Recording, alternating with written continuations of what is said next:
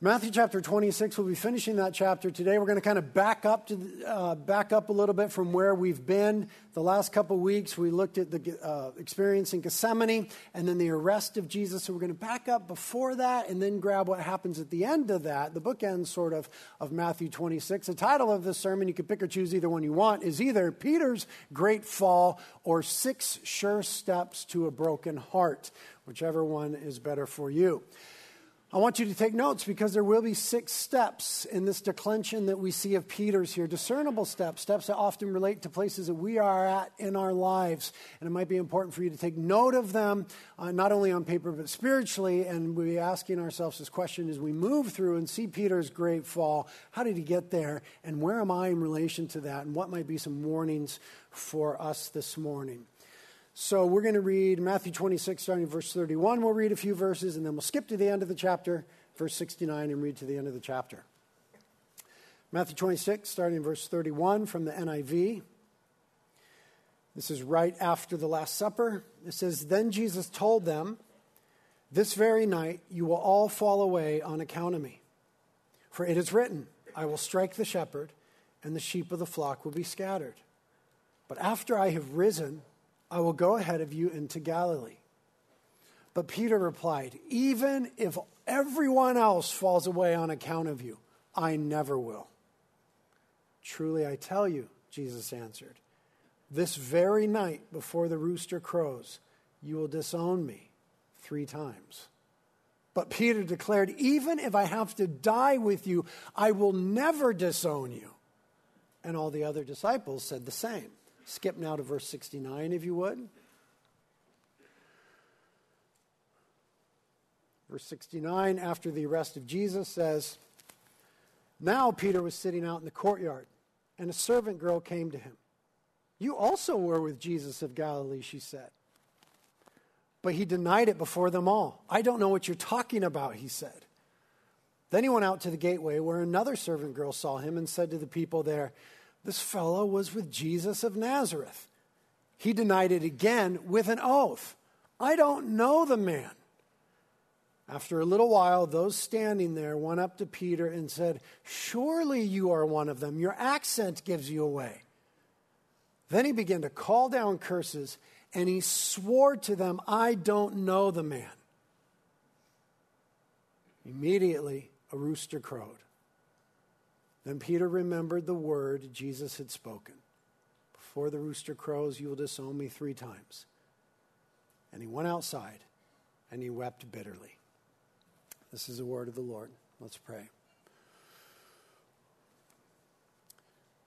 We thank you for the privilege, God, of gathering as your people and sitting in the hearing of your word the opportunity to place ourselves under the authority of your word, to engage in and to receive the proclamation and the preaching of your word. We thank you for that privilege, and we ask that we would fully lay hold of that privilege this morning as your people.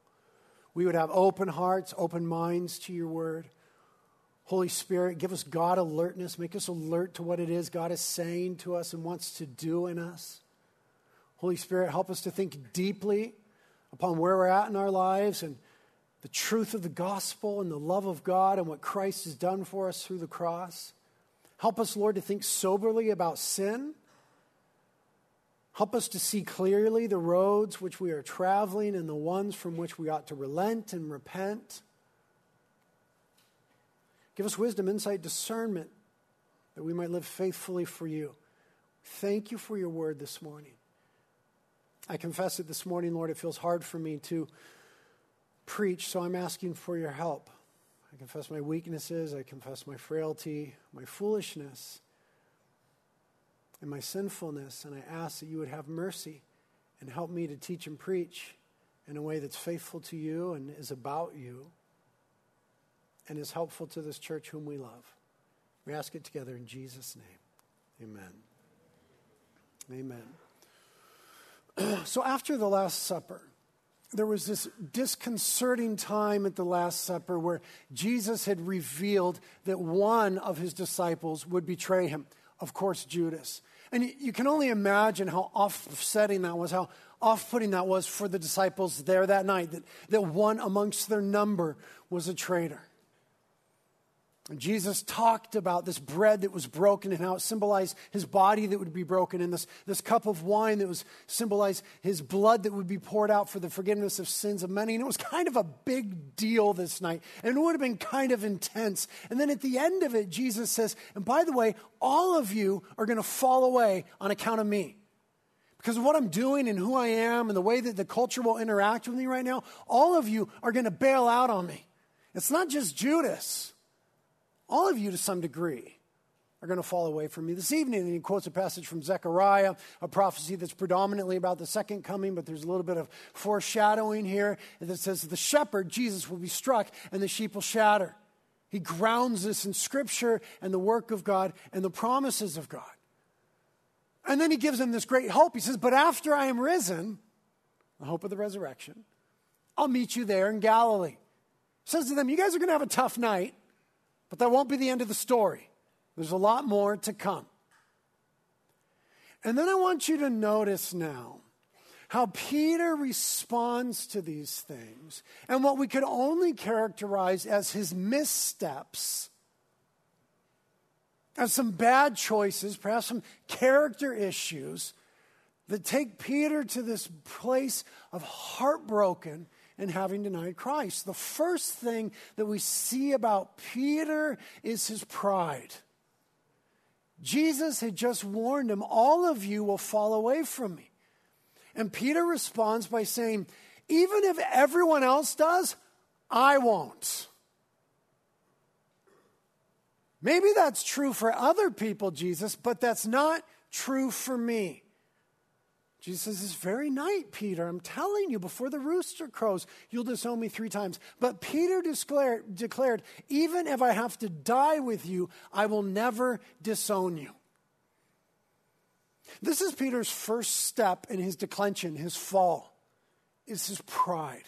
And I want you to notice here that there is a connection, a direct connection, I believe, between Peter's pride and Peter's unbelief.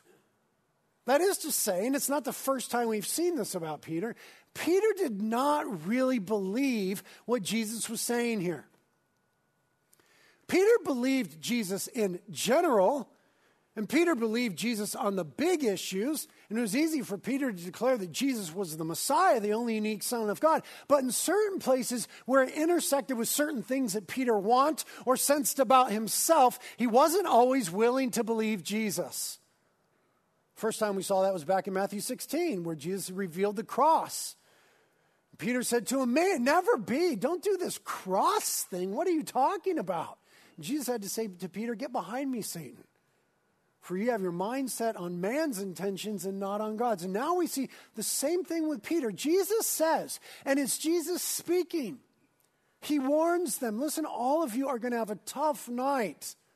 It's not that Jesus doesn't understand I mean, he's about to be arrested. It's kind of like kind of a big deal. It's a little bit scary. The Roman authorities will be there, all the chief priests. Peter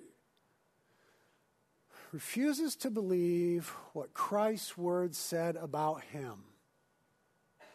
He says, well, maybe that's true for other people, but that isn't true for me. And there's this connection between his disbelief and his pride his pride and his disbelief. I don't know if Peter had this unwarranted pride because he didn't believe or didn't trust Jesus, or he had this distrust because he had this pride. But what we see here, this first step to Peter's heartbreak, was that there was a failure to take seriously the words of Christ for himself. A refusal to place himself under the authority of what Christ said. Too low a view of God's word, too high a view of self.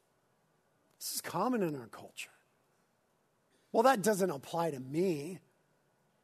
And we're willing to believe Jesus about the big things, often his identity and his death and his resurrection and his ruling and his reigning and his coming again and his mission. But when it comes to issues about our sexuality or our finances or our recreation or the substances that we use, we often have this pride that no longer puts itself under the authority of God's word, but stands aloof from it and says, well, maybe for others that's true, but I.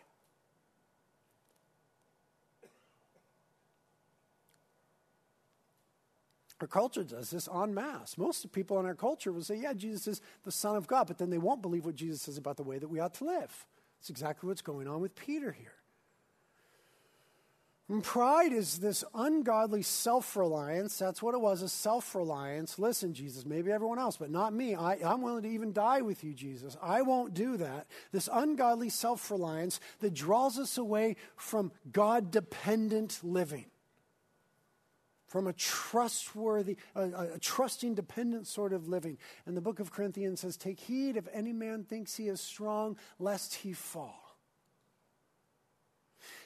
And this pride, I think, led Peter to the next step in his fall and his declension, and that was prayerlessness.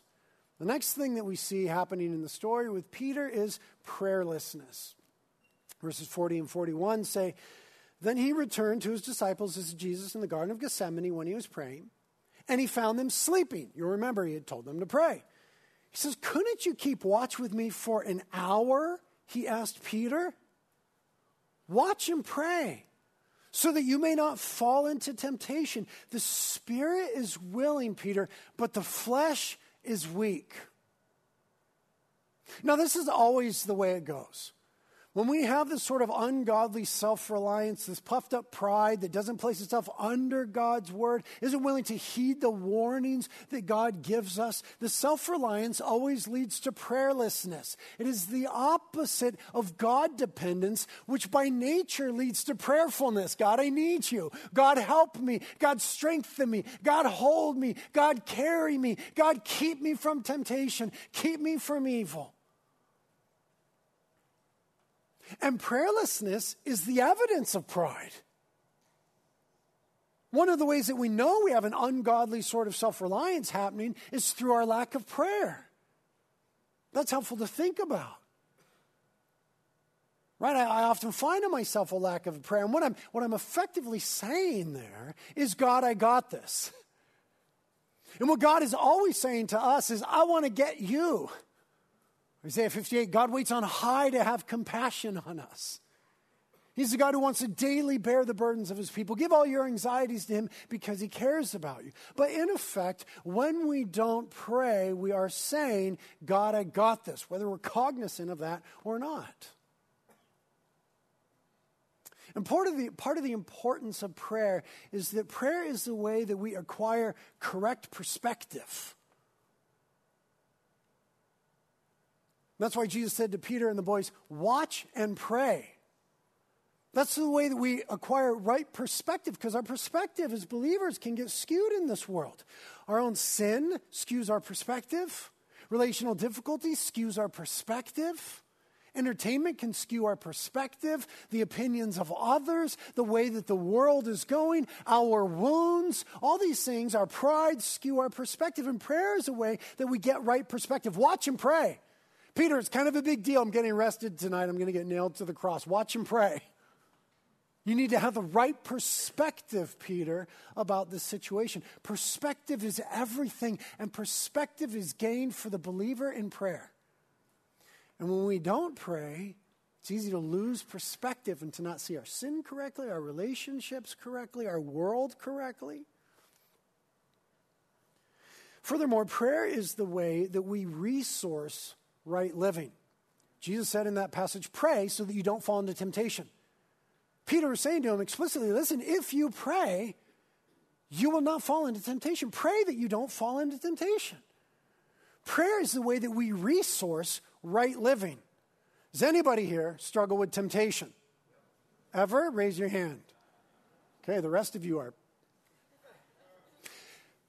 Prayer is the way that we resource right living. In an overarching sense and in an immediate sense, God, help me, I am tempted right now.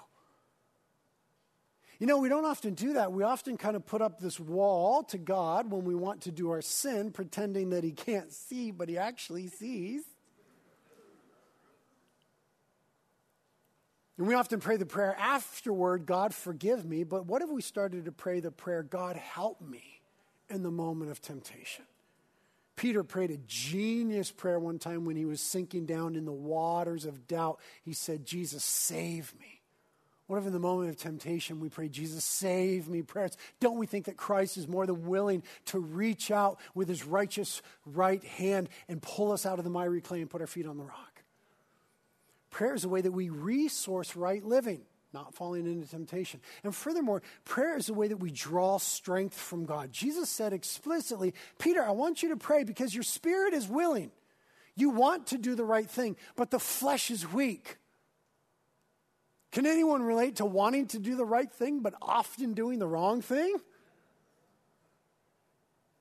Prayer, coming to God, asking, is the way that we draw strength from God. The spirit is willing, but the flesh is weak. God, please strengthen me for this. Man, I, I pray that prayer often on my way home after a long, tumultuous day at work. And I know that I'm going to go there. And my wife has also had a long day with our three year old, and she's going to need some love. And my three year old's going to need some love. And my 16 year old's going to have some drama. And I pray, Lord, give me strength to be a faithful husband and father when I go home this evening. I just think that's the kind of prayer that God is always willing to answer when I'm confronted with hard relational difficulties, God, give me strength to be humble in this, to receive this, to forgive. God, give me strength to fulfill your calling upon my life. Give me strength. And whatever you're doing, prayer is a way that we draw strength from God. The spirit is willing, but the flesh is weak. So pray, he said. So, what if we prayed more prayers of strength? And what prayerlessness then does is deprive us of right perspective and deprive us of divine resource and strength. So then, as believers, we are left to perceive, live, and act on our own as a part to in the flow of what God has for us and what God wants to do with us. And oftentimes at really critical times, and this was a critical time so, because of Peter's pride, he didn't think he needed to pray. And then, because of his prayerlessness, the next step that we see in Peter's declension and his fall is that he begins to act in the flesh. Look what happens next. Verses 50 and 51. Then the men stepped forward, seized Jesus, and arrested him. With that, one of Jesus' companions reached for his sword, drew it out, and struck the servant of the high priest, cutting off his ear. So John 18:10 tells us that this servant of Jesus's was Peter's. Was Peter, excuse me. Peter is the one, and the servant was named Malchus of the high priest. But Peter is the one who drew his sword and cut off his ear. Peter, this moment, is acting in the flesh. Jesus would say to him, Put away the sword, Lord, Peter. Those who live by the sword die by the sword. Peter has taken things into his own hands. They started in his own hands. Jesus, I hear what you're saying, but I got this. That was exacerbated by a lack of prayer. So he's lost correct perspective on what's going on in that moment with God in his life. He's, he's acting and living and thinking out of his own resource. So all he knows how to do is wrangle this thing. Just going to cowboy up, wrangle this thing, and get her done. He pulls out the sword and lops off the ear. That's not what God had in the moment. Jesus would say to him, Peter, don't you think I could call upon a legion of angels from my Father? Honestly, don't need your sword. Peter is now acting in the flesh, taking things into his own hands and working from his own incorrect perspective, feelings, and weaknesses. And at best, at best, acting in the flesh is trying to achieve God's purposes apart from God. At worst, it's ignoring God's purposes and preferring our own. And the invitation of the New Testament for the believer is to walk in the Spirit as opposed to the flesh. And there is this flesh nature, and there is God's Spirit in us. And Galatians 5 says that the two are often at war with one another and it confounds the right thing that we want to do or know we ought to do. So the invitation is to walk in the person and the power of the Holy Spirit for the believer as opposed to the flesh. The flesh is always contrary to what God wants us to do. And we, I think, all the time experience that sort of internal battle going on. And Peter just, he was working with the wrong sword here. There is a sword, Paul said in Ephesians 6, the sword of the Spirit, which is the Word of God. Peter was working with the wrong sword from the wrong place in his own resources with a skewed perspective. And now, honestly, Peter's making a mess. There's like a bloody ear on the ground. And it's comical because in one of the Gospels, Jesus picks it up and he puts it back on the guy's head and he heals him. You feel like such a dork if you're Peter at that moment. Like, okay, Peter, I'll clean up your mess. Gosh. The weapons of our warfare are not of the flesh, but divinely powerful, 2 Corinthians says. Zechariah 4 6 says that we are to do things not by might nor by power, but by the Spirit of the Lord. And so now, Peter, ignoring Christ's word to him, being full of himself, failing to resource himself through prayer, acting in his own wisdom and flesh, Peter finds himself, number four, following Jesus at a distance. Verse 58. But Peter followed Jesus at a distance. Right up to the courtyard of the high priest, he entered and sat down with the guards to see the outcome. Now, this is a switch. Back in Mark chapter 3, Jesus called Peter along with the others. And it says in Mark chapter 3, verse 13, Jesus chose those whom he himself wanted that they might be with him. Christ had called them to relationship, to witness. God's call on us is always a call to relationship. We are, through the work of the cross, restored to relationship with God. And that relationship is meant to be one of closeness, it's meant to be one of intimacy. That's what we're restored to. It's not just that our sins are forgiven, our sins are forgiven so that we might engage in a relationship with a holy God, a loving relationship with God. And that is what Peter had done. That is what Peter had known. Peter had walked with Jesus and spent time with Jesus, and Peter was always with Jesus. Now there is this palpable distance between Peter and Christ. Peter followed Jesus at a distance. Intimacy has been forsaken. He's not as tight as he once was. Now, I want us to think about our own lives. Peter could have just thought back just a few days and realized, man, there, there, there was a time where I would never have this space between myself and Jesus. Now there's this this distance. Peter is drifting. Hebrews chapter 2 says we must pay very careful attention to what we hear lest we drift from it. There's this drifting happening now. There's this falling away. There's this slide down this slope. There's now a distance. I think that's an apropos place to check ourselves. Is there a distance between you and Christ? It, it, might be spoken of in terms of relational intimacy like your devotional life with Him, or it might be spoken of in terms of obedience. You're practically following Him. Is there a distance now in either of those places that there wasn't once? Then you too are on the slippery slope. We too find ourselves in the fall, in the declension, in the drift. It's not an alien concept in the scriptures. The scriptures say to us, don't drift. Christ is the anchor to your soul. Hold fast to the end, the scriptures tell us. So we can check ourselves at that point. And you know, there's usually, if we say, yeah, there's actually some uh, relational or, or, following practical obedience, uh, a distance there, we can usually look back and see, oh, wow, there's some prayerlessness there. Oh, wow, there's some pride that that's rooted in. Something that Jesus was calling me to do that personally intersected with my life that I didn't want to do.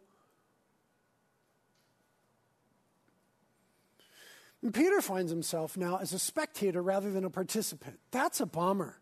Peter had been a participant. Like when Jesus was going to heal a little girl from the dead, he'd say, Peter, come with me, dude. When Jesus was up on the Mount of Transfiguration and he was like shown in his glory there, he's like, Peter, come with me, dude. When Jesus walked on water, Peter, come with me, dude. Peter had always been a participant in the work of God, and now he's a spectator, removed from and watching it from a very strange perspective. You know, I think is a profound thought about that is it seems as though Peter, at this juncture now, Jesus has been arrested and he's going to be nailed to the cross soon. Peter, at this juncture, thinks that it would be better for him to put some distance between he and Jesus as Jesus got that close to the cross. Now, we are always faced with that temptation because following Jesus is going the way of the cross. Jesus said to Peter in Matthew 16, If someone wants to be my disciple, they have to deny themselves, pick up their cross, and follow me. So, following Jesus will always lead to a cross, the place of self denial. And the f- tendency of the flesh is the closer we get to the cross, the more we feel like we ought to put some distance between us and Jesus, because he'll always call us to that place of surrender, dying to self, life in God. And Peter figured it was better for him if the closer this thing got to the cross, he put some distance between he and Jesus. Watch ourselves. God, help us to watch ourselves. Because the Christian life will always be another confrontation, another confrontation with the cross where God brings us to that place of self denial and forgiveness through what Christ has done for us. I said that Peter had an interesting perspective. Man, Peter is in a frightening space now. His fifth step toward heartbreak is that Peter is actually now warming himself at the enemy's fire. We pick it up in Luke. Luke adds a detail that Matthew didn't give us. And when some there had kindled a fire in the middle of the courtyard and had sat down together, Peter sat down with them. Look at this fall. The very ones who had arrested Jesus, accused Jesus, the very ones who had mocked Jesus, scourged Jesus, spit upon Jesus, nailed him to the cross. Shout, crucify him. Peter is now sitting with them, warming himself at their fire. Now let's think metaphorically a little bit here. Let's, let's see them as the enemy. We have an enemy, Satan. Let's see them as a metaphor, a picture of the enemy of Christ. when our relational connection with Jesus and our obedience to Jesus becomes distant, then we find ourselves attracted to, wanting to connect ourselves with wrong places, opportunities, people, things, and spaces. We find ourselves seeking to draw warmth from strange fires. Peter was warming himself at the enemy's fire. He's like done exactly what Psalm 1 said not to do. Remember Psalm 1? Blessed is one who does not walk in step with the wicked, or stand in the way that sinners take, or sit in the company of mockers. It's exactly what he's doing but whose delight is in the law of the Lord and who meditates on his law day and night. This person will be like a tree planted by streams of water, which yield fruit in its season and whose leaves do not wither. Whatever they do prospers. But Peter has gone down that slope and he finds himself at the enemy's fire. So I want us to think about what might be sort of the proverbial enemy's fire in our lives or in the culture that we live in. And I think the reason why we get attracted to strange fire, I think the reason why Peter was willing to nestle up with the opposition here, with the enemy, and seeking warmth from their fire, is because he was lacking what Christ is always promising and calling us into that is the peace, joy, and satisfaction that comes from a relationship with God. And I mean, you know, can I, can I get a witness that when we choose to go our own way and we go away from Christ, then this peace is disturbed? Colossians 3, let the peace of Christ rule in your heart. Right? That peace is disturbed, and we, and we start to miss that joy in the Holy Spirit and that abiding satisfaction that comes from intimate relationship with God. And when we, through distancing ourselves from Christ, through disobedience or lack of devotion, whatever that might be, when we begin to distance ourselves and we experience a void in that peace, that joy, and that satisfaction, then strange fires become attractive to us. trying to draw warmth, satisfaction, comfort from wrong places. This might speak to some of our addictions. This might speak to some of the bitterness that we hold on to. This might speak to some of our secret habits. This might speak to the person that you flirt with at work or about that flirting. This might speak to the things that you do with your computer. This might speak to our spending habits. Ouch. Strange fires, false fires. The enemy will always make sure to present us with fires that seem as though they will bring warmth, joy, peace, and satisfaction, but they never deliver. Only Jesus delivers.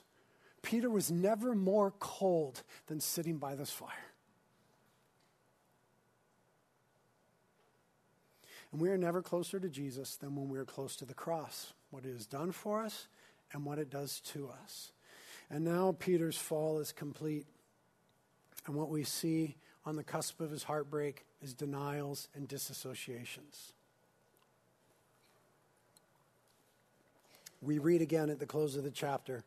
Now, Peter was sitting out in the courtyard, and a servant girl came to him. You also were with Jesus of Galilee, he said. But he denied it before them all. I don't know what you're talking about, he said. Then he went out to the gateway where another servant girl saw him and said to the people there, This fellow was with Jesus of Nazareth. He denied it again with an oath. I do not know the man. After a little while, those standing there went up to Peter and said, Surely you are one of them. Your accent gives you away. Then he began to call down curses, and he swore to them, I don't know the man.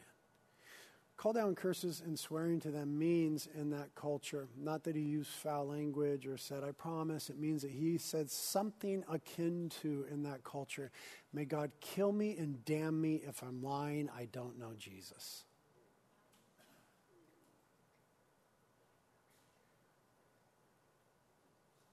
Not hours before, Peter said, I will never fall away. I'm willing to die with you.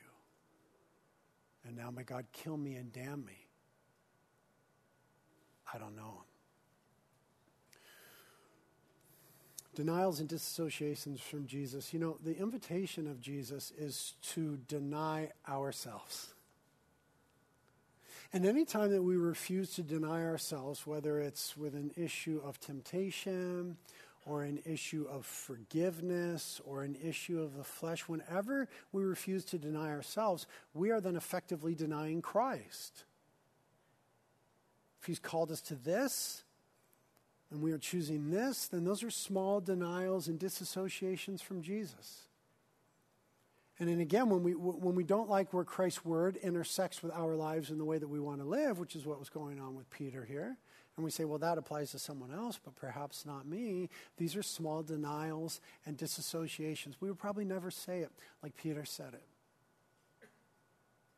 And we ought to be gracious with Peter, for Peter was in a situation we could never imagine.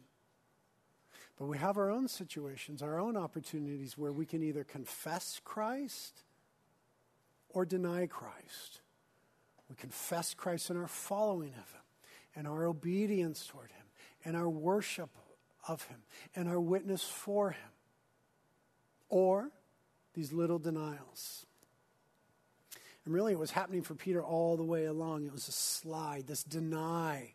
It went back to when Jesus said, Hey, Peter, I just want to warn you about this. And he said, No, Jesus, that doesn't apply to me.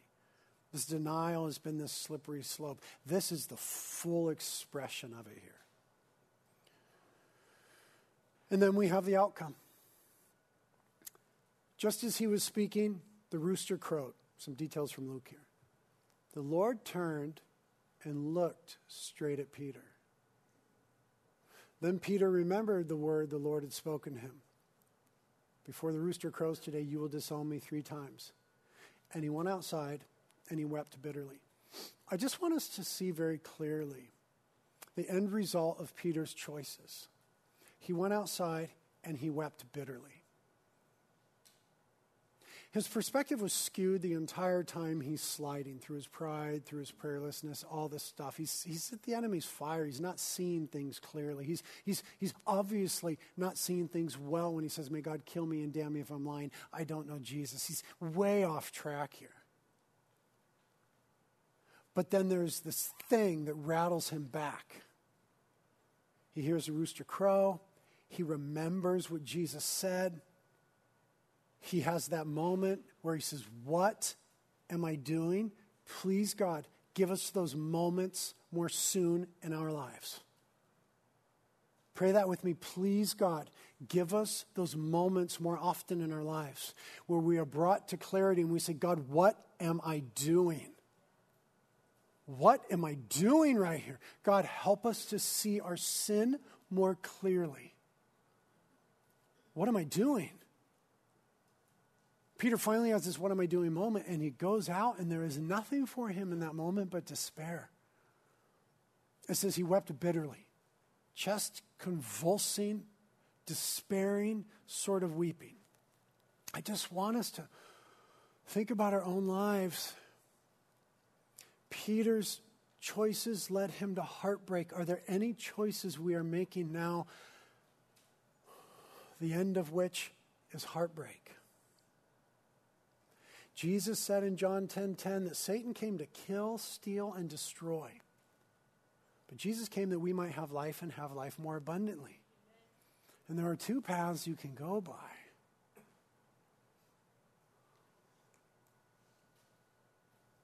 And are there any choices? Are there any roads we're traveling where we somehow, with the help of the Holy Spirit, right now, the end, right now, we know the end of that road is heartbreak. From these roads, we must relent. We have to learn from Peter.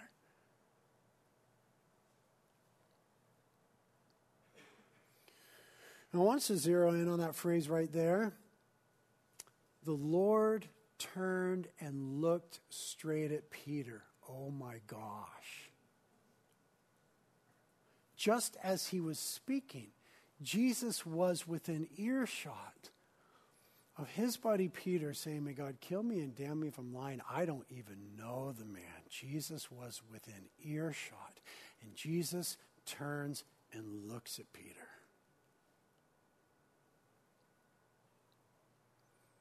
You ever gotten that look from your mama? When you're just straight busted, just caught red handed. I don't think this was that kind of look. I think that as Peter looked and his eyes met the eyes of Christ, he saw the deepest compassion. He saw endless love. That the eyes of Christ said to Peter, I love you. I still love you. I will always love you.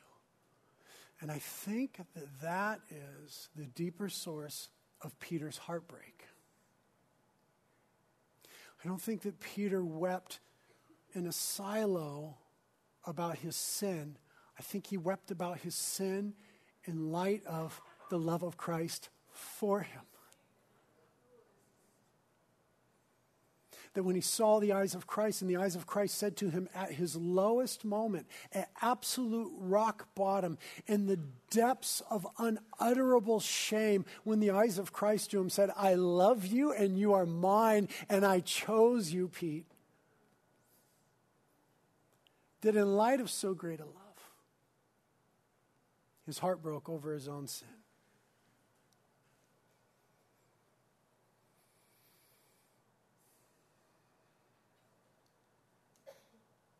This was a hard night for Pete. Nobody can deny that. These were really hard things. This was a confusing, tumultuous time. Pete made some wrong choices. But you know what? The, the hardest times are the times to pay the most attention to the choices that we're making.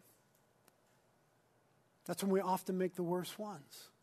But it is in those most difficult places, whether it's financial or relational or it has to do with whatever, it is in those hardest places where Christ is most present to us.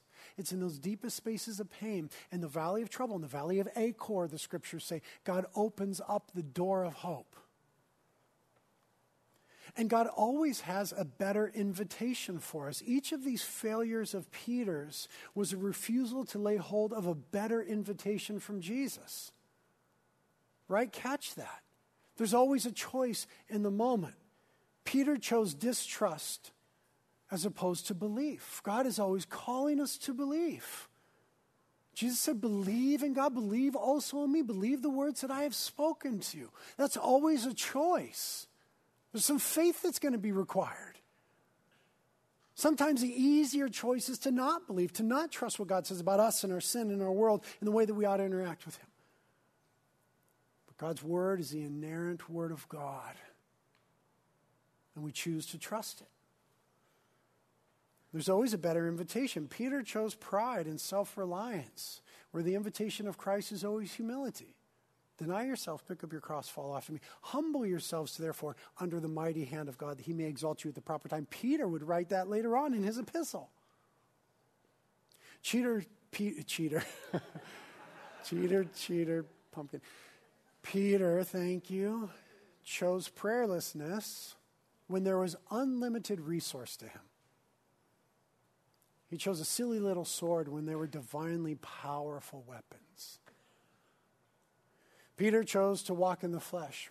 And we can always, with the help of God, walk in the Spirit of God. God's Spirit lives in you. God's Spirit comes upon you. God's Spirit leads you. God's Spirit comes alongside of us as believers. Yes. There's always a choice between the flesh and the Spirit. Peter chose the flesh, but there was the better invitation to go the way of the Spirit. Peter chose distance.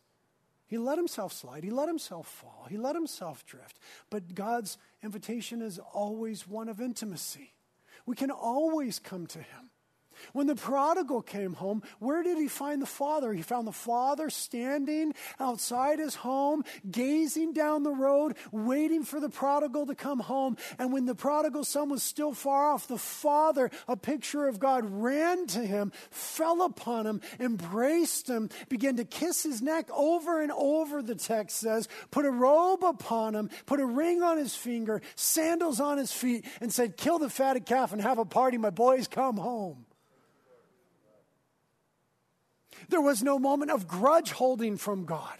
There was no arm's distance from God. There was no punishment from God. There is therefore now no condemnation for those who are in Christ Jesus our Lord, Romans 8, chapter 1 says. Romans chapter 8, verse 1. God is always extending through Christ and the forgiveness of the cross intimacy with himself. He doesn't hold a grudge. He's not like you, he's not like me. We don't have to work our way back in. The Father waits on high to have compassion on us. Peter chose the false fire when there is the true fire of the love of God offered to us, the only fire that satisfies and truly warms. Peter chose denial when there is always the opportunity of confession. Romans 10 9, if we confess with our mouths that Jesus is Lord and that God raised him from the dead, we shall be saved. Jesus would say, If you confess me before men, I will confess you before the Father. And Peter, oh, quite honestly, hard way to say it, but he like made his own bed of heartbreak when there's joy in the Lord that is offered to us. Could have been a different night and a different end. The good news to remember is that when we are confronted with these slippery temptations, we have always been offered a better invitation in Christ. Think about the opposite of what you're doing and discover God's will there. And here is the ultimate good news. Peter had said at the beginning, Jesus, even if everyone else falls away from you, I will never leave you. Even if I have to die with you, I will never disown you. All talk, no action. But what would Jesus do for Peter? Jesus would go and die for Peter. That's the good news. It's not that we will stick with Jesus or that we would die for Jesus. It's that Christ has died for us. And Jesus would say to them, I will never leave you. I will never forsake you. I am with you even to the end of the age. The good news is that even though we fail tremendously, Christ has died for us. He has looked us in the eye with his unfathomable love, and he has said, I will never leave you. I am with you always. That's the hope of the gospel. That's the good news. The good news is not that we could do better than Peter did. The good news is that Christ has done better than Peter. Christ has done perfectly for us on our behalf. And so maybe you have found yourself on the slippery road already. Maybe this morning the Holy Spirit has revealed some steps in your own fall. I want to end by reminding us of this. Jesus had said, Peter, after I'm risen from the dead, I'll meet you in Galilee. And that first Easter morning, that first Sunday morning after Jesus was crucified, some women went to the tomb. And they found an angel there. And the angel said to them, Don't be alarmed. You are looking for Jesus the Nazarene who was crucified. He is risen. He's not here. See the place where they laid him. But go tell his disciples, say it with me, and Peter He's going ahead of you into Galilee. There you'll see him just as he told you. Look at the kindness of God. He sent an angel who said, Listen, go tell the disciples that Jesus is risen. He's going to meet you in Galilee. That's just like he said. And make sure you tell Pete. Because Pete's down in the dumps right now. Peter's heartbroken right now. Peter thinks he's too far gone. But you're never too far gone for the love of God. Go tell the disciples and make sure you tell Peter that Jesus will meet him in Galilee. And maybe you feel like you're too far gone or you're sliding down the road, that the hill is too steep, the slope is too slippery. You are never beyond the saving power of Christ. Jesus wanted Peter to know through the words of this angel that his great fall was not the end of the story. It never is. Our great failures are never the end of the story. Christ's great work on our behalf is the end of the story. And so Peter went, I'm sure, humbly up to Galilee. And there, when he was fishing, he saw Jesus on the beach sitting there with a fire. Peter in the boat threw off his clothes and he jumped into the water and he swam to the beach and he went and he sat at the fire with Jesus. And Jesus fed him fish and bread. There's a better invitation for you. There's a different offer than the road that leads to heartbreak. Christ is calling you to himself. Don't be afraid to repent of your sins, they destroy us. Turn to Jesus. He heals us, He forgives us, He restores us. Don't continue in your prayerlessness. My goodness, pray today. It's our prayerlessness that got us in this mess. Call out to God who waits to have high, uh, compassion on high, for He loves you more than He could ever express. Thank you, God. I pray for us sinners today, Lord, that we would be quick to repent of our sins and that you would help us to be quick to receive the forgiveness of Christ.